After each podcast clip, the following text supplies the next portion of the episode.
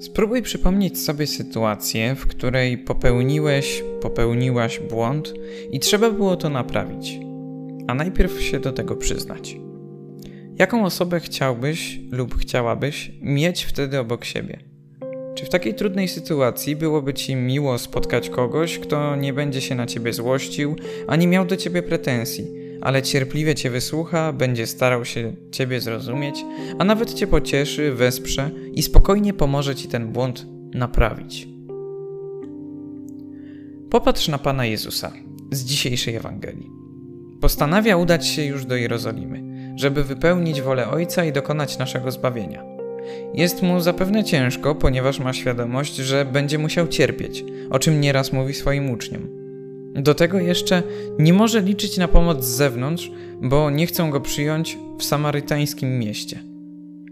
Spróbuj się wczuć w sytuację Pana Jezusa i zobacz przy tym, z jaką cierpliwością i pokorą serca przyjmuje brak pomocy i jak od razu upomina i gani swoich uczniów, kiedy proponują mu zemstę na tym mieście. Pan Jezus pokornie to przyjmuje. Zapewne w sercu modli się za ludzi z tego miasta, bo przecież sam mówił uczniom, żeby modlili się za swoich nieprzyjaciół. I idzie dalej, do Jerozolimy, żeby wykonać to, co ma do wykonania. Jeżeli znajdziesz dzisiaj jeszcze chwilę, sięgnij do dzisiejszego czytania z księgi Zachariasza. Tam prorok mówi, jak wielu ludzi będzie przychodzić i szukać Pana jak wielu ludzi z różnych miast i różnych języków będzie się chciało chwycić z kraju płaszcza Judejczyka, żeby za nim podążać, bo przy nim mogli doświadczyć Boga.